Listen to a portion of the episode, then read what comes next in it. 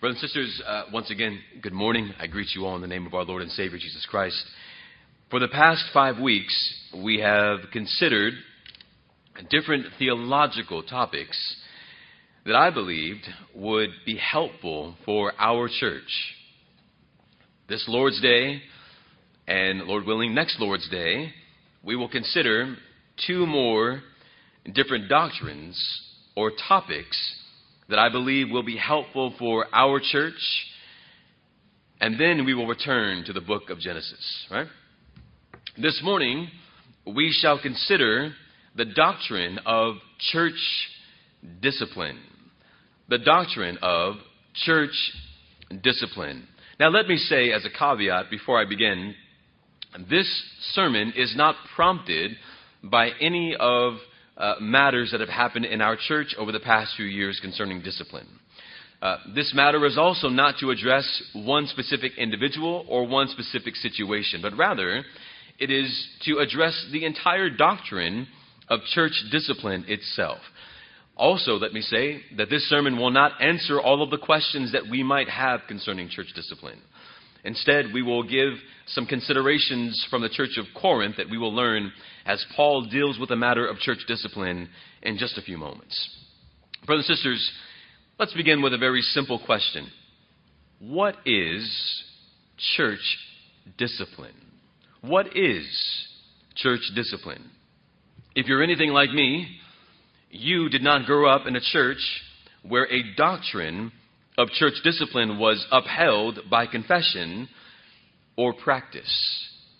Meaning, church discipline is new for mostly all of us. If you're anything like me, when a person in the church was found to be living in sin, the church did not corporately gather to make a judgment on that person.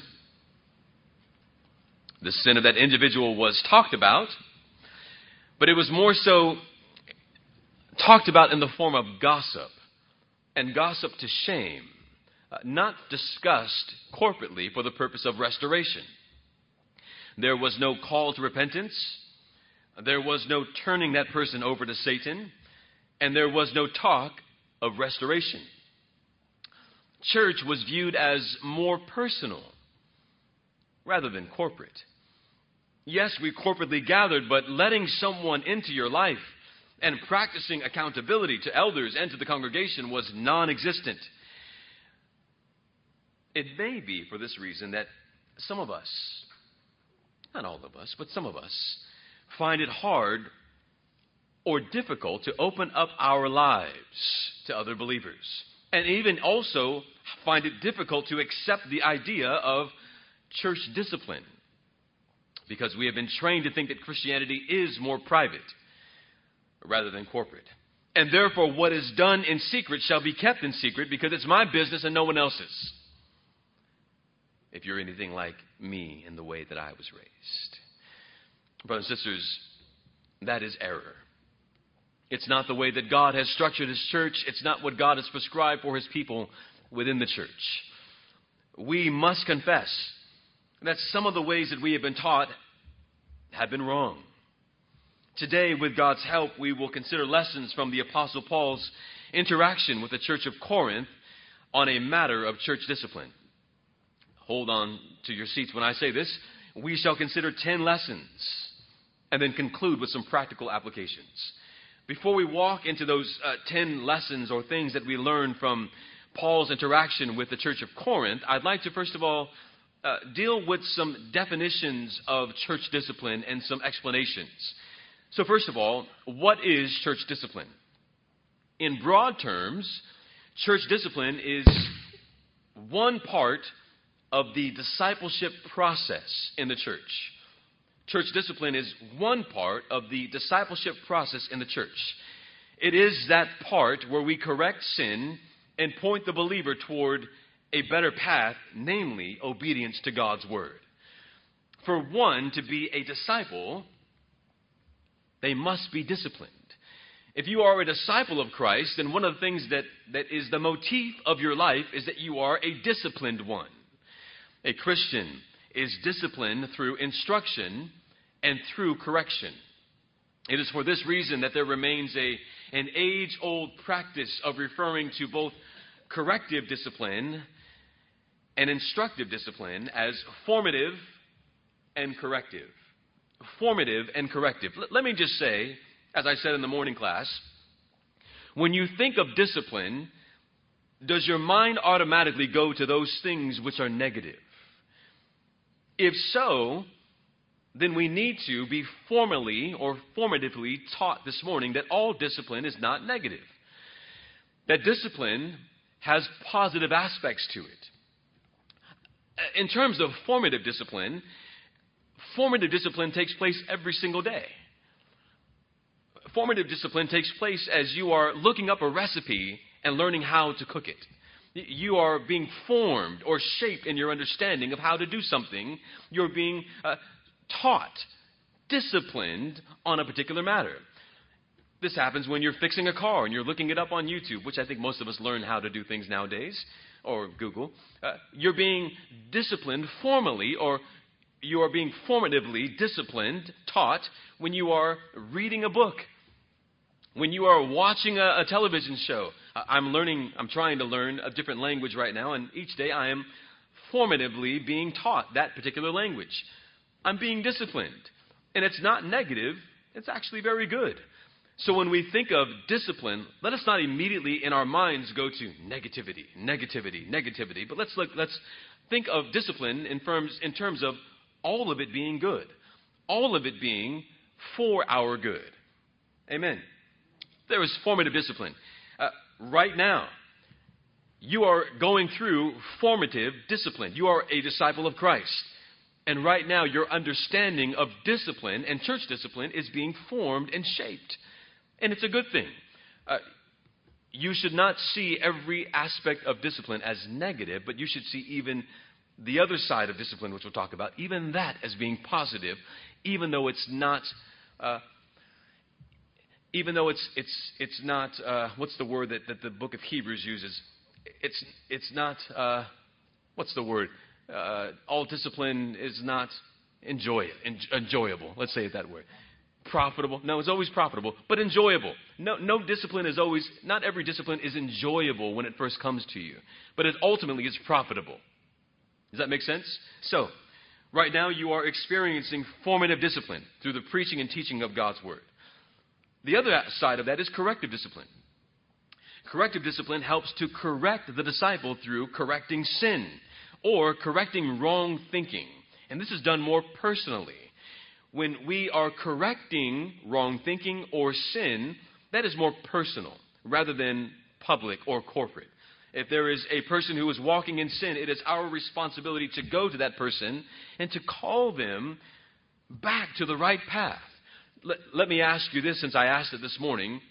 When someone is in sin, whose responsibility is it to call that person back to a right path of living? Whose responsibility? please don't point at me because it is the responsibility of the one who sees it. Therefore, it is all of our responsibility. If you are seeing someone in sin, you don't say, well, well, if the pastor does not see it or the elders don't see it, I'm not going to say anything. It's none of my business. It's your business. You have constituted in this church that it will be your business that if someone is walking waywardly, if someone is believing something unorthodox, you have constituted that you will do something about it. Rather than saying, I'll wait for the elders to do something about it. No, it is your responsibility, my respo- our responsibility to do something about it. And, and we all use the age old example. If someone was driving down a road that would lead to a, a dead end, and also to a deadly de- dead end, would you not warn them? Of course you would. If you loved them in any kind of way, you would warn them, wouldn't you? Of course you would.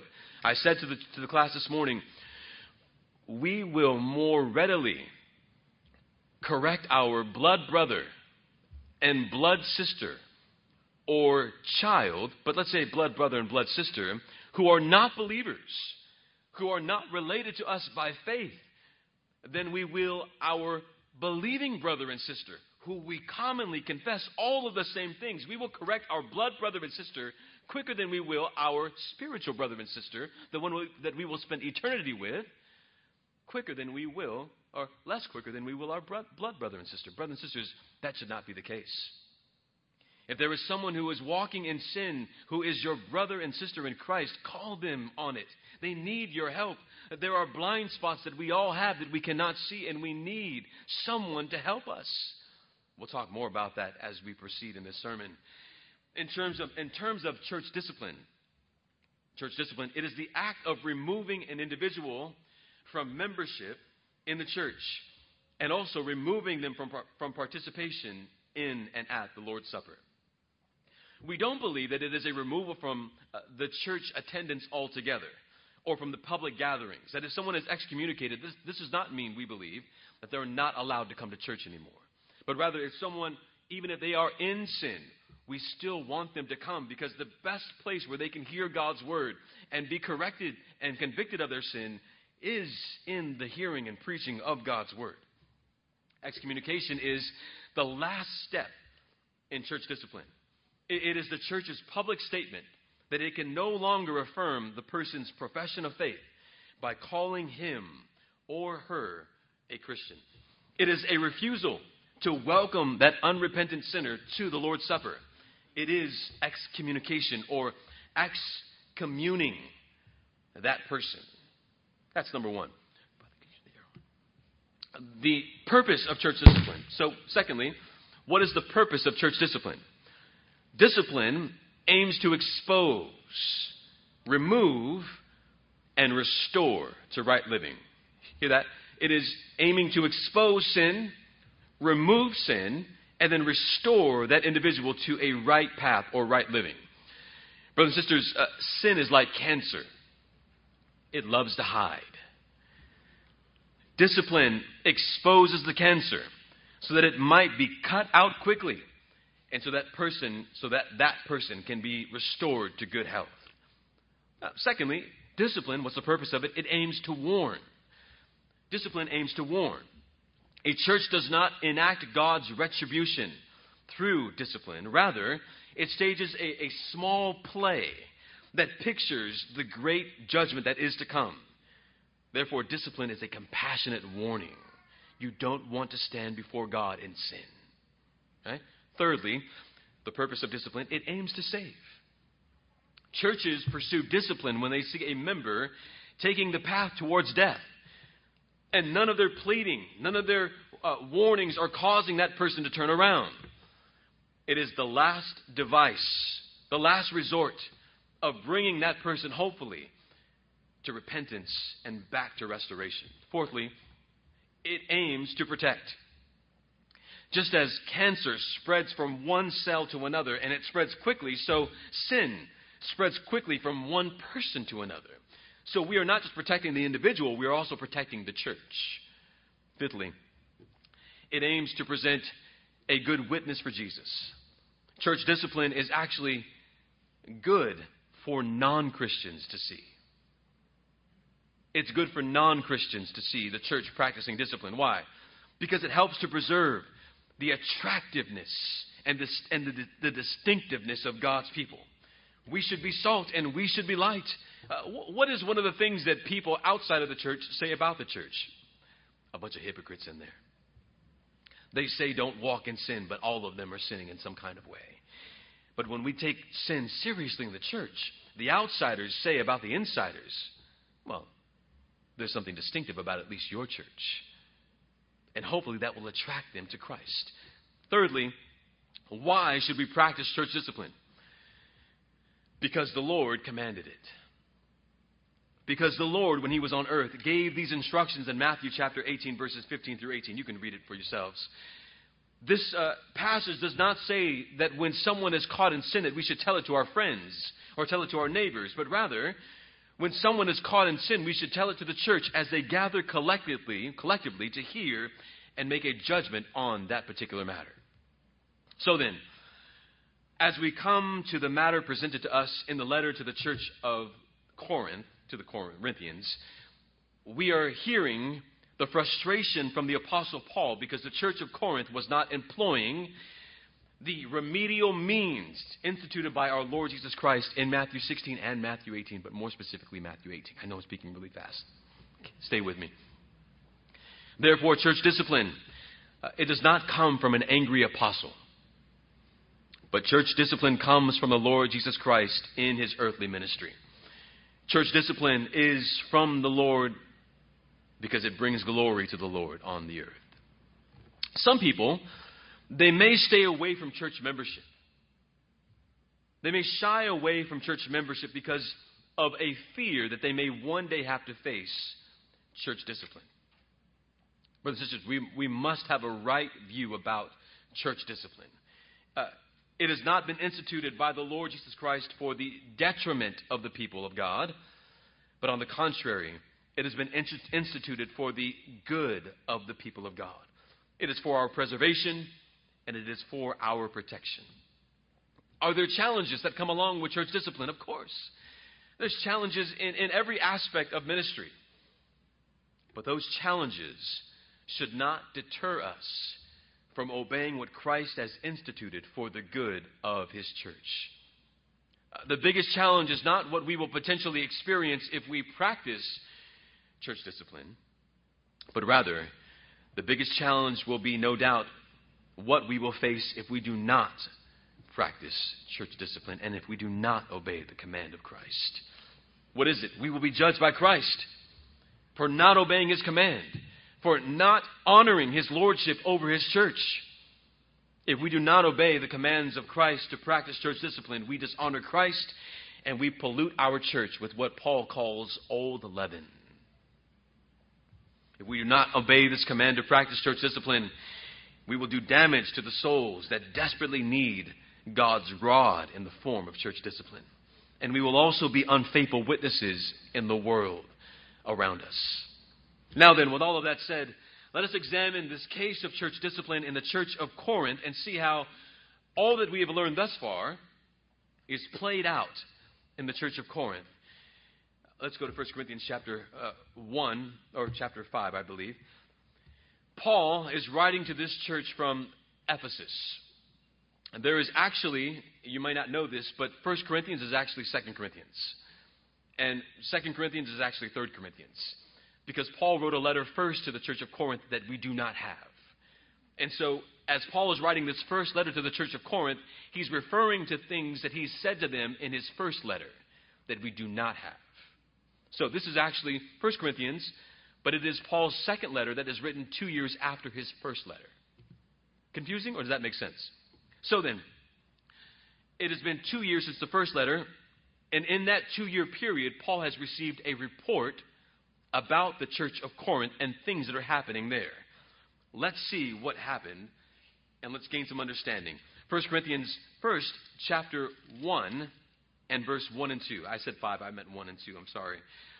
Paul, called as an apostle of Jesus Christ by the will of God, and Sosthenes, our brother, verse 2, to the church of God, which is at Corinth, to those who have been sanctified in Christ Jesus saints by calling, with all who are in every place call on the name of the Lord of our Lord Jesus Christ, their Lord and ours. Here's point number 1 of our 10 lessons that we learn. Sometimes sin, even terrible sin, exists in God's church. Number 1, sometimes sin, even terrible sin, exists in God's church. Brothers and sisters, does anyone want to guess what was the most problematic church in all of the New Testament? Anyone want to take a stab in the dark as to which church had the most problems and issues and may have been a thorn in Paul's side? Well, it doesn't take a rocket scientist to, to discover that it was the church of Corinth. The church of Corinth is most likely the church that most pastors do not want their church to emulate. And yet, when the apostle opens up his letter to the church of Corinth, he, by the inspiration of the Holy Spirit, calls that church the church of God. The church of God. he also says saints are there. He also says that the Lord is your Lord and, or, or my Lord and our Lord. He's not disqualifying them from the fact that they are the church of God, that they are saints of God, that Christ is his Lord and that Christ is their Lord.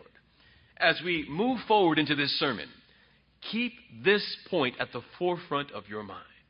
This is the church of God. This is the, these are the saints of God. This was not an apostate church. It was the church of God. It was not a heretical church. They were the church of a living God. And yet consider chapter 5, verse 1.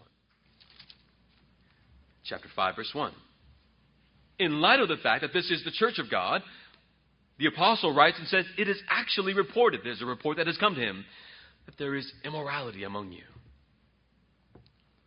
He does not say the church is immoral, but he says there is immorality among you. And immorality, listen to what kind? An immorality of such a kind as does not exist even among the Gentiles. There is a, type of immorality that is taking place among you that is not even found among those who do not believe in God, the godless. And here's what it is that someone, a man, has his father's wife. There was a flagrant sin that was taking place in the church of Corinth, a sin that would have shocked the godless. A man was committing adultery with his mom or stepmom. A man was having his father's wife. A man that was a confessing believer. Now, as far as we know, the stepmom was not a believer. Because the only person that is being accused here is the man. A man has his father's wife.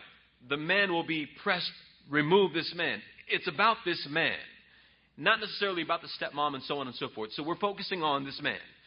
How can this church be the church of God, and yet in the midst is one whose sin is not even found among pagans? The answer very simple. Being a Christian is not just about making a one-time decision.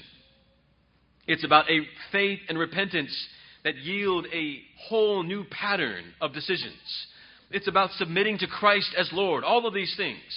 God intends for His people to look different than the world. He intends for us to live holy lives and to war against sin, to put sin to death. That's repentance. And it takes place every single day.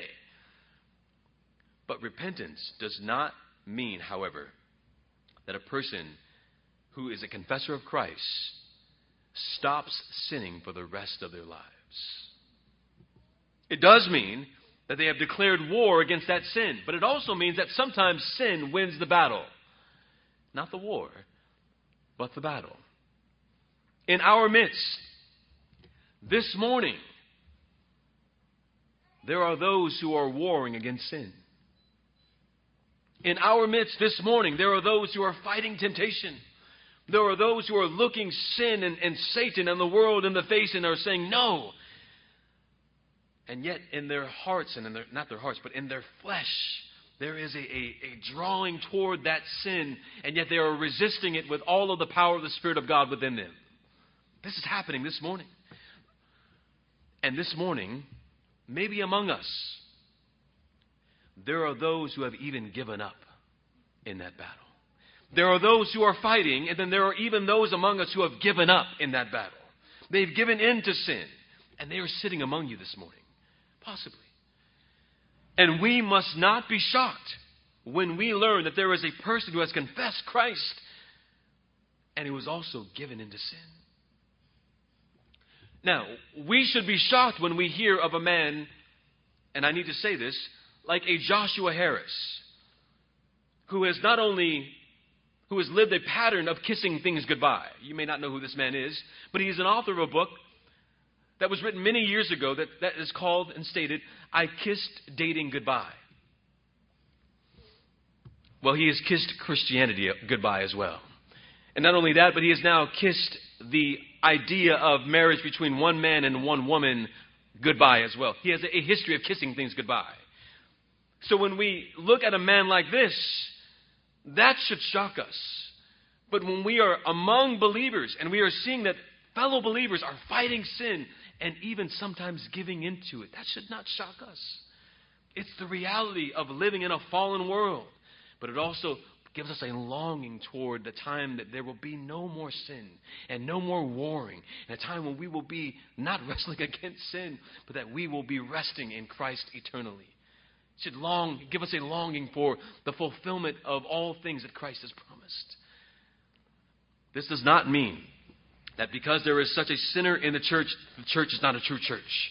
And also does not mean that the believer is not a true believer. Though they are dealing with difficult and deadly and even grievous sin, our greatest hope is to see them repent of that sin and return to Christ. Secondly, these are going to go quicker now. A true church commits sin when they tolerate sin. 1 Corinthians chapter 5 and verse 2, here's what it says. Paul says, So there is sin in the church, and he says, You become arrogant and have not mourned. Instead, so that the one who has done this deed would be removed from your midst. The church did not have a right biblical response to this man's sin. Rather than calling this man to repent, they allowed the sin to continue. Rather than mourning over this man's sin and, and, and praying for him to repent of it and to turn to Christ, they tolerated the sin. And how do they do that? they tolerated the sin when they do not call the man to repent, but they also continue to treat the man as if he's not sinning. The toleration of sin. When the church does not call the sinner to repent, but allows sin to continue and even tolerate it, the church becomes just as guilty as the one who has sinned. We must never allow sin to continue to grow among us, lest it become a cancer among us and infect the entire bunch. We must also not let it stain the witness of the church of Christ that we have been charged with in the world. What was the result? Number three. The church that does not correct sin must be rebuked for their lack of correcting sin. Let's just say this way the church that does not correct sin must be rebuked. The church that does not correct sin must be rebuked. 1 Corinthians chapter 5, verses 2 and 6. Here it is. You become arrogant and have not mourned. Instead, so that the one who has done this deed would be removed from your midst. Verse 6 Your boasting is no good. Do you not know that a little leaven leavens the whole lump of dough? Leaven is also known as yeast. Those of you who are bakers, you understand the purpose of yeast. Yeast is mixed with flour so that flour can rise, the dough can rise. It, if you leave it alone, it, it, will begin to rise on its own, and it just takes a little bit. I remember I asked, I asked my wife when I was reading uh, this passage a few months ago, maybe, how much yeast should you put in dough in order for it to rise? She goes, oh, just a pinch. And I said, if I put the whole thing in there, what would happen? And she said, it, it would fill the entire house. You don't want to do that, right? It's going to infect the entire thing. And so it is with sin in the church just a little sin tolerated in the church will cause the entire church to be negatively affected. The church cannot, must not tolerate sin. And for the church that does tolerate it, the rebuke of the Lord is warranted. That glaring stop signal must be waved in order to prevent further damage in the church. And it will not just benefit the one who is sinning, but it will also uh, affect and benefit those who have not sinned. Because we will see either how serious we are about sin or how serious we are not about sin. Either way, it's going to have an effect. We must not put the Lord to the test. Uh, we must not take for granted His grace. We must not say about those who are in sin, well, we must just, we got to just forgive them and overlook it. No. We don't tolerate it. We don't overlook it. We don't sweep it under the rug. We correct it and call them to repent. We must not take the matter lightly. We are, if we take it lightly, we're not showing how serious the death of Christ really was and is. Christ died for sin. When we look to the cross, it's because of sin. When we treat sin as if it's no big deal, then we're looking at the, the cross of Christ and saying, You didn't even need to do that. It's a serious matter. When we look at sin and do not see that it cost Christ his life, we do violence to the cross of Christ. Number four, the church must address sin proactively. So we've already read verse 2. Let's read verse 7 and verse 9. verse 7 Clean out the old leaven, so that you may be a new lump, just as you are, in fact, unleavened. For Christ, our Passover lamb, also has been sacrificed. And verse 9 I wrote to you in my letter not to associate with immoral people. Paul's charge of the church is to obey Christ. What's the uh, command? Remove the man from among you. He's been caught in sin. But more than his being caught in sin, he's not repented of his sin. That's the difference. Uh, we are all going to, at some point or another, wrestle with sin and even maybe be in sin. But are we repenting of sin? And that's the point. Paul's charge is call the church together. This is in verse 5, 4 and 5. Uh, when he says, when you are assembled, that is a call the church together. Make a judgment of this unrepentant sinner. He's still among you. More than likely, he was still partaking of the Lord's Supper. He's still functioning like a true believer, but his life is contrary, and you must remove his cancer. Paul was calling for members to have a members' meeting for the purpose of the church making a judgment on this unrepentant sinner, and he was calling, the, calling them to practice church discipline. He says, what does he say? Deliver such a one over to Satan. Practice church discipline or excommunicate him. They were to treat this man as an outsider. They were to not recognize that what he was displaying as Christianity, that's not true Christianity. We don't see what you, your brand of Christianity, we do not recognize that as being true Christianity. That's what they were to judge. They were to keep company, or they were not to keep company or to associate themselves with this person. Now, that's, that's I have a family member who um, recently left the Jehovah's Witness church. And because he's left the church, he's, eh, he has been ostracized even by his own family who are a part of that church. They are not allowed to speak to him. They are not allowed to have him over. There is to be no contact. That's not, I think, what Paul is getting at. He says in verse 11, I wrote to you not to associate with a, a so called brother if he is an immoral person, or covetous, or an adulterer, or reviler, or drunkard, or swindler, not even to eat with such a one. What is he saying? The apostle is not saying you cannot spend time with these people who are in sin. Let me just say emphatically, we encourage you to do so. But with the purpose of winning them back to the Lord and calling them to repent and restoration. If we're simply hanging out with Him and the matter of sin is never addressed, and, and, and, even if we say things like, hey man, I love you, or hey sister, I love you, I don't have anything to do with all of that, you're my buddy, that's not going to get in the way of our friendship. Now you're overlooking sin. Now you're looking at sin as it, it's not a big deal, and now you're degrading the cross of Christ, who has Christ, who has died for that sin. No, the matter should be brought up lovingly. There is obviously going to be some kind of work that needs to be done to get to that conversation, but the conversation should be had. What then is Paul talking about with the uh, disassociation? Uh, he's talking about not treating them in the church as if they are a true Christian in spite of the sin that they are giving into. Which also means not inviting them to the Lord's table. So you are not inviting them to a place that we commune with God in right standing with God, but rather we are saying, you're not invited here. Because the way that you're living does not show that you actually want true communion with Christ. So we are to remove them from the supper. Are we to remove them from our gatherings? No. Come, because a message like this would hopefully convict your heart that you might repent and return to Christ. But when it comes to the other things, like the Lord's Supper, we were to say, No, but you are not welcomed here. Repent, turn from your sin. Don't treat their sin like it doesn't exist. Don't join them at the Lord's Supper and say, Here, share with me. No. Verse 13, he says, Those who are outside, God judges. Remove the wicked man from among yourselves. So, thus far, we've learned some helpful lessons, and we're going to move quicker as we move forward. The church of Corinth was corrupted by the presence of sexual immorality that was unrepented of. They were not dealing with it properly, and in not dealing with it, they were sinning and making the matter worse for themselves. Paul rebukes them and calls them to come together for the, for the purpose of rendering a judgment on that guilty party.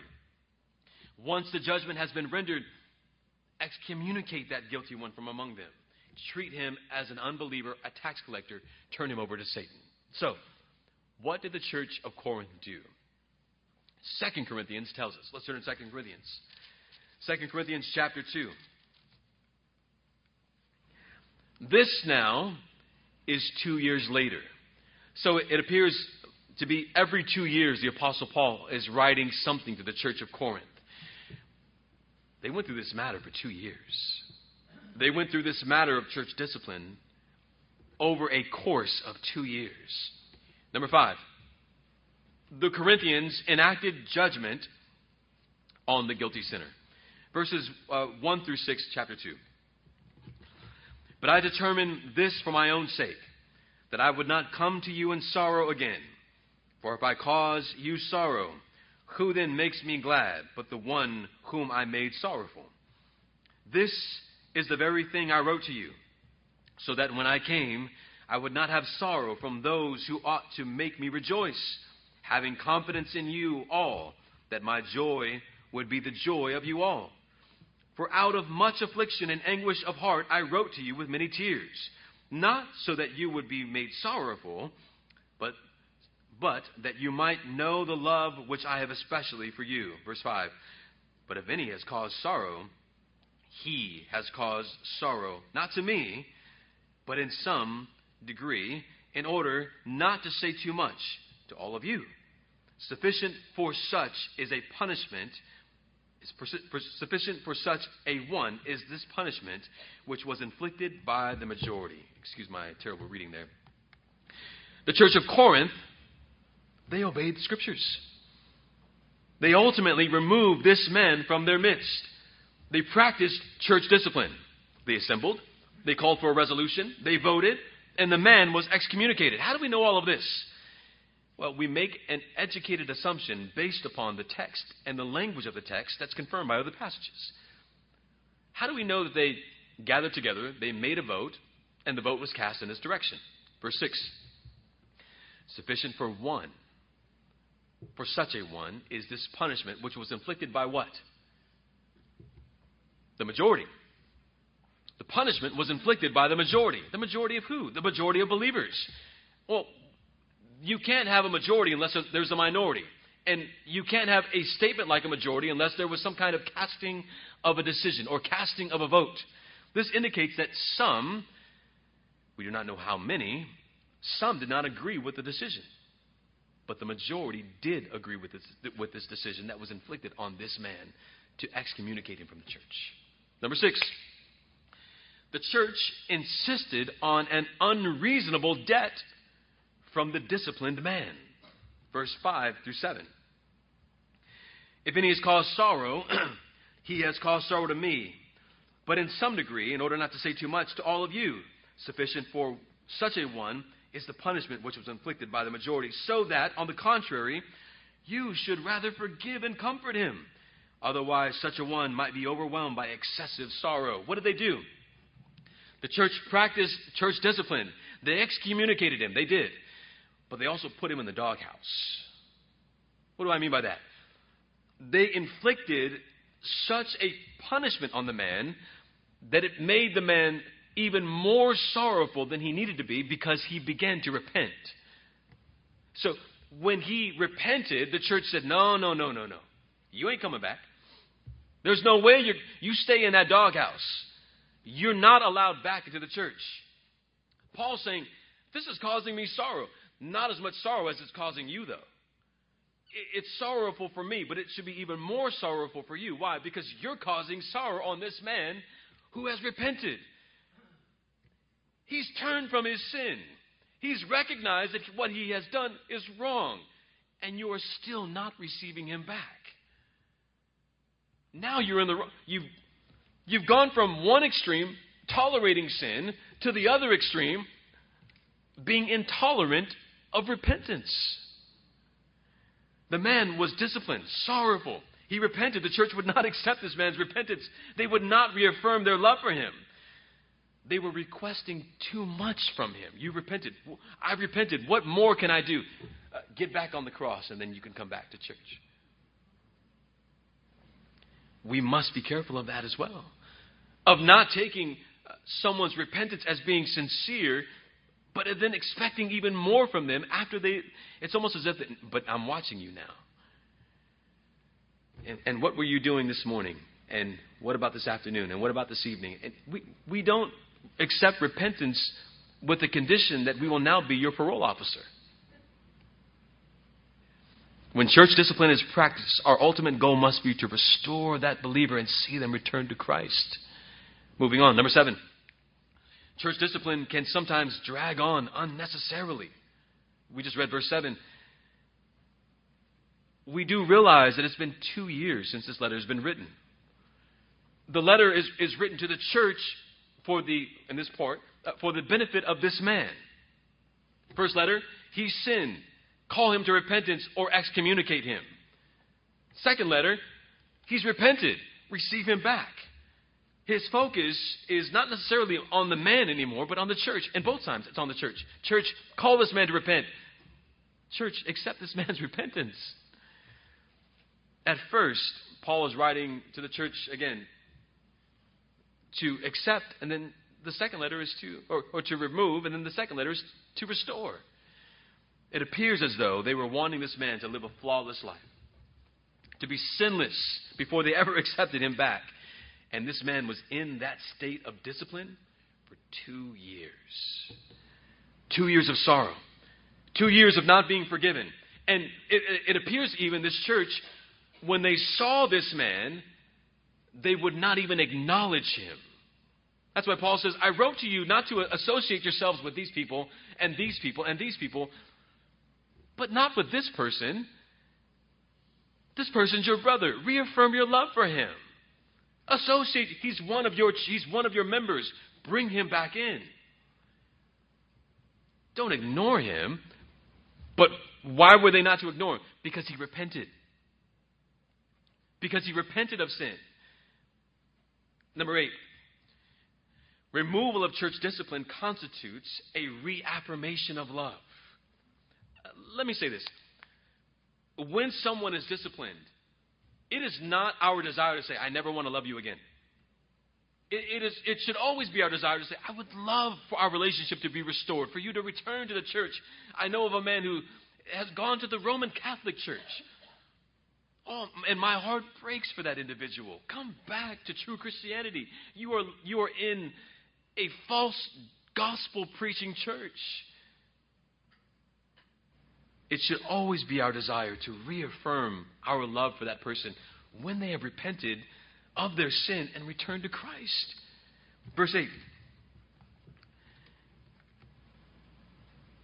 Uh, Wherefore, I urge you to reaffirm your love for him. I just said that. How, how do we reaffirm our love for someone that has been disciplined? Not by sweeping things under the rug. Of course not. That's not what the church of Corinth did, though. They called together the church. They presented the issue. They took a vote. They enacted discipline on the man who was unrepentant. He was excommunicated. Over time, he showed godly sorrow. Godly sorrow, as Paul says, leads to repentance, which re- leads to life. Therefore, they were urged, as Paul received this report, to receive him back. And even more importantly, to reaffirm his confession of faith. That's ultimately our role. It's our responsibility, not, just, not just to say, Brother, I love you, but we have been authorized to make such judgments about believers that what you are confessing and how I see you living, that is a true believer living in true uh, confession to their faith. Brothers and sisters, we ultimately don't have the final say. God has the final say, right? But we've been charged with the authority. Our authority is not like God's authority, if that makes sense.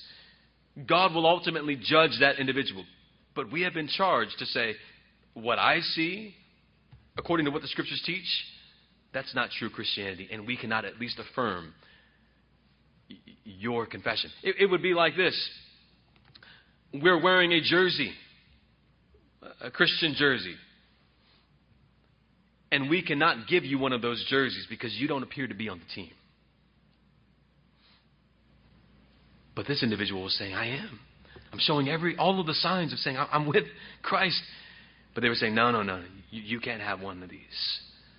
Paul is saying, reaffirm your love for that man. Number nine, the removal of church discipline is a test of obedience, and we and it must involve full forgiveness. The removal of church discipline is a test. Not removal. It should be the practice of church discipline is a test of obedience and must involve full forgiveness. Verse 9 and 10.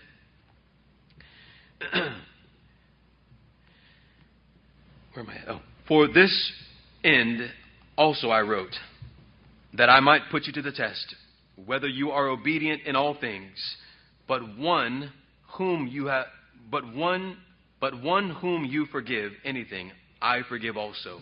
For indeed, what I have forgiven, if I have forgiven anything, I did for your sakes in the presence of Christ. Were they going to obey? Paul was challenging them. It was a test of whether or not they would function as Christ has called them to function in the world. Whether or not they would use the keys of the kingdom in the way that Christ has prescribed for his church. If they were going to forgive, then forgive. But they must not hold this man's sin over his head. And verse uh, and finally number 10.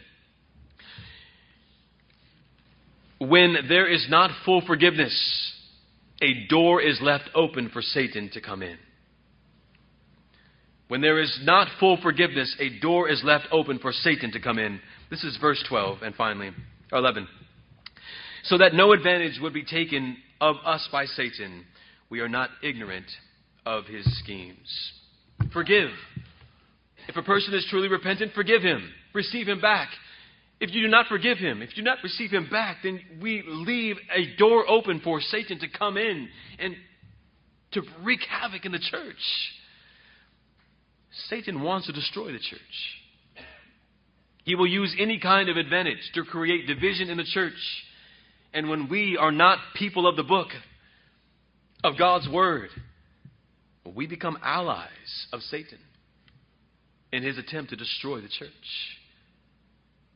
We must not be ignorant of his schemes. Let us also rejoice that Christ has promised the gates of hell will not prevail against his church. Now then, those are 10 lessons that we've learned from that matter of, of discipline. To conclude, what might we say that has not already been said? When it comes to church discipline, we must understand that there is an in in the body of Christ and there's an out of the body of Christ. This past week, we had the privilege of recognizing two new members, and we declared, based upon their testimony and based upon the time that you have been able to be around them and to know them, they're in. The Bible is clear that there are those who are members of the body of Christ and there are those who are outsiders. If a congregation does not understand this, the idea of putting someone out will sound ridiculous and even foreign, and dare I say, unbiblically legalistic. For some, the idea of church discipline, of the church declaring that a professor of faith is actually a true believer, it strikes uncomfortable fear in the hearts of some because of the age old cliche well, I don't know their heart. And I've said this over and over again. We see their heart. Your heart is played out in the actions of, and words of your life. Church membership is not membership or like membership of a club or some other voluntary, voluntary organization.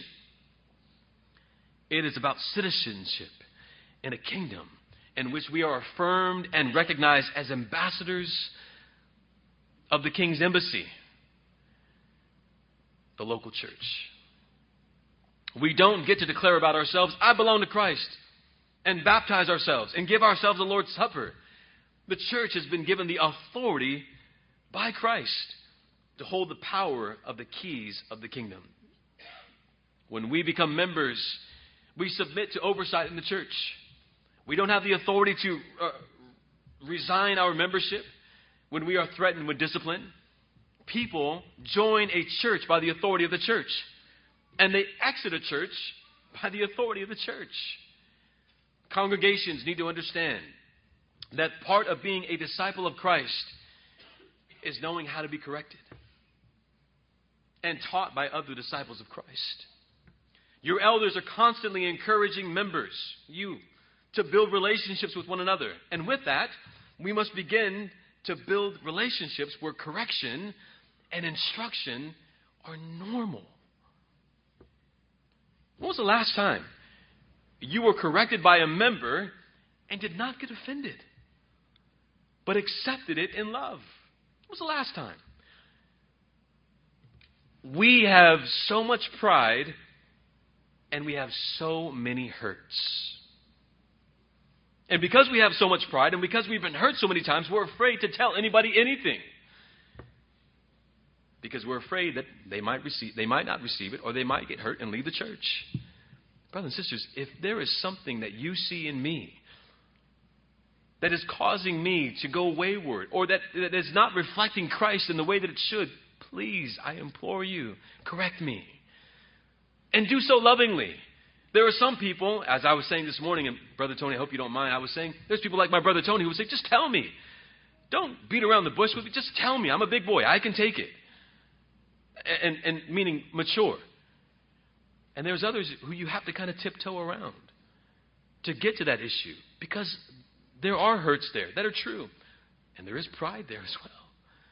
But we need to all begin to accept I, I want correction. I want instruct, instruction. I want, we all, I have blind spots that I cannot see. And I need others who love me to point them out. A gospel grounded individual learns to invite correction and also learns how to tenderly give it as well. When this is normal in the church, church, church discipline makes more sense. When it's not present, formal discipline will seem as though it's coming out of nowhere. Brothers and sisters, we are all prone to wander, are we not? The apostle warns again and again to the church of Corinth don't be deceived. Let no one deceive himself. Evil people and impostors will go from bad to worse, deceiving and being deceived. It's easy to say that we have no sin and so deceive ourselves. We must not forget that we are prone to self deception.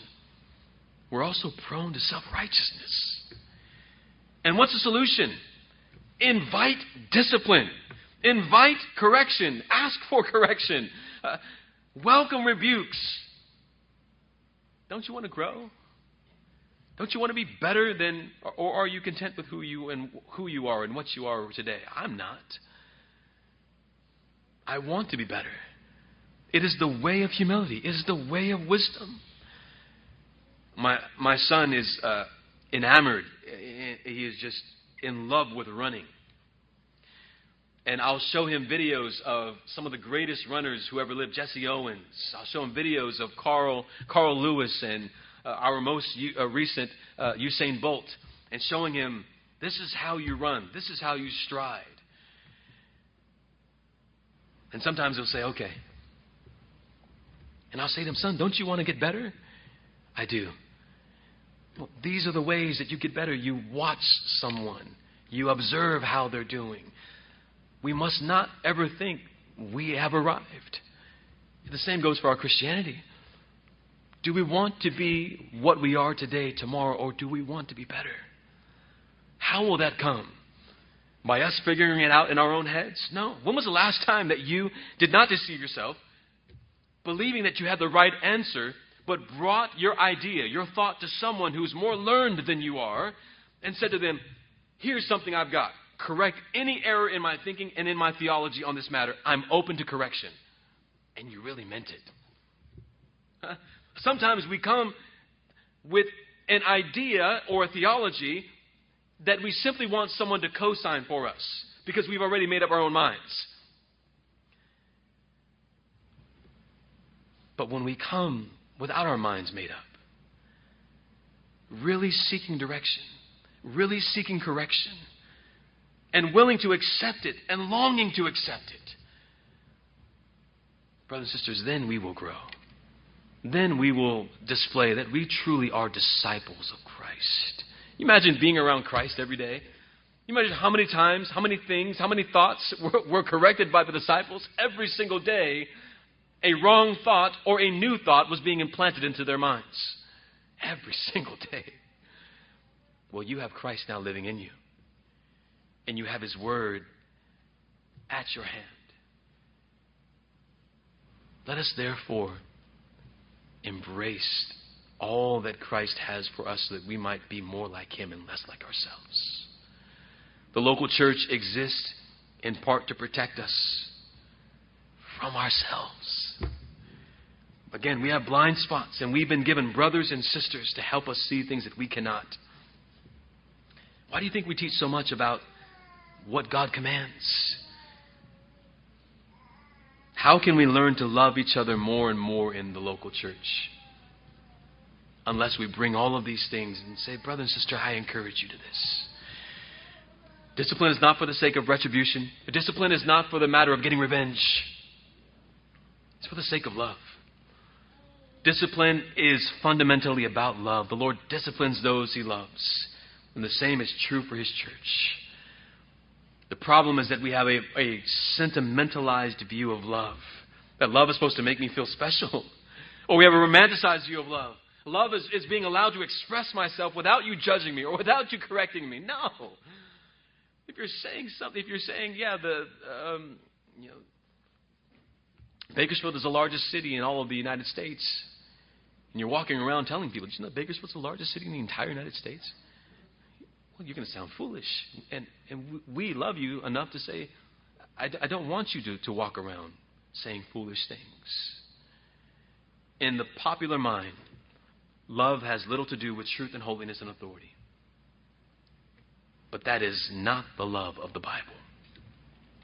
Love in the Bible is holy. Love in the Bible makes demands. Love in the Bible yields in obedience. It does not delight in evil, but rejoices in the truth. Jesus tells us that if we keep his commandments, that we abide in his love. And John tells us if we keep his word, uh, the word of Christ, then God's love will be perfected in us. How do church members help one another abide in Christ's love and to see the perfect, perfection of God's love in the world. We do this through instruction and through correction. A church that understands biblical love stands a far better chance of understanding and embracing church discipline. Brothers and sisters, I pray that that was helpful for you. And I pray that we all would come to someone after church and say to them, okay, if you see anything wrong in me, please, I ask you, call me on it because I want to grow and really, really mean it. Let's pray.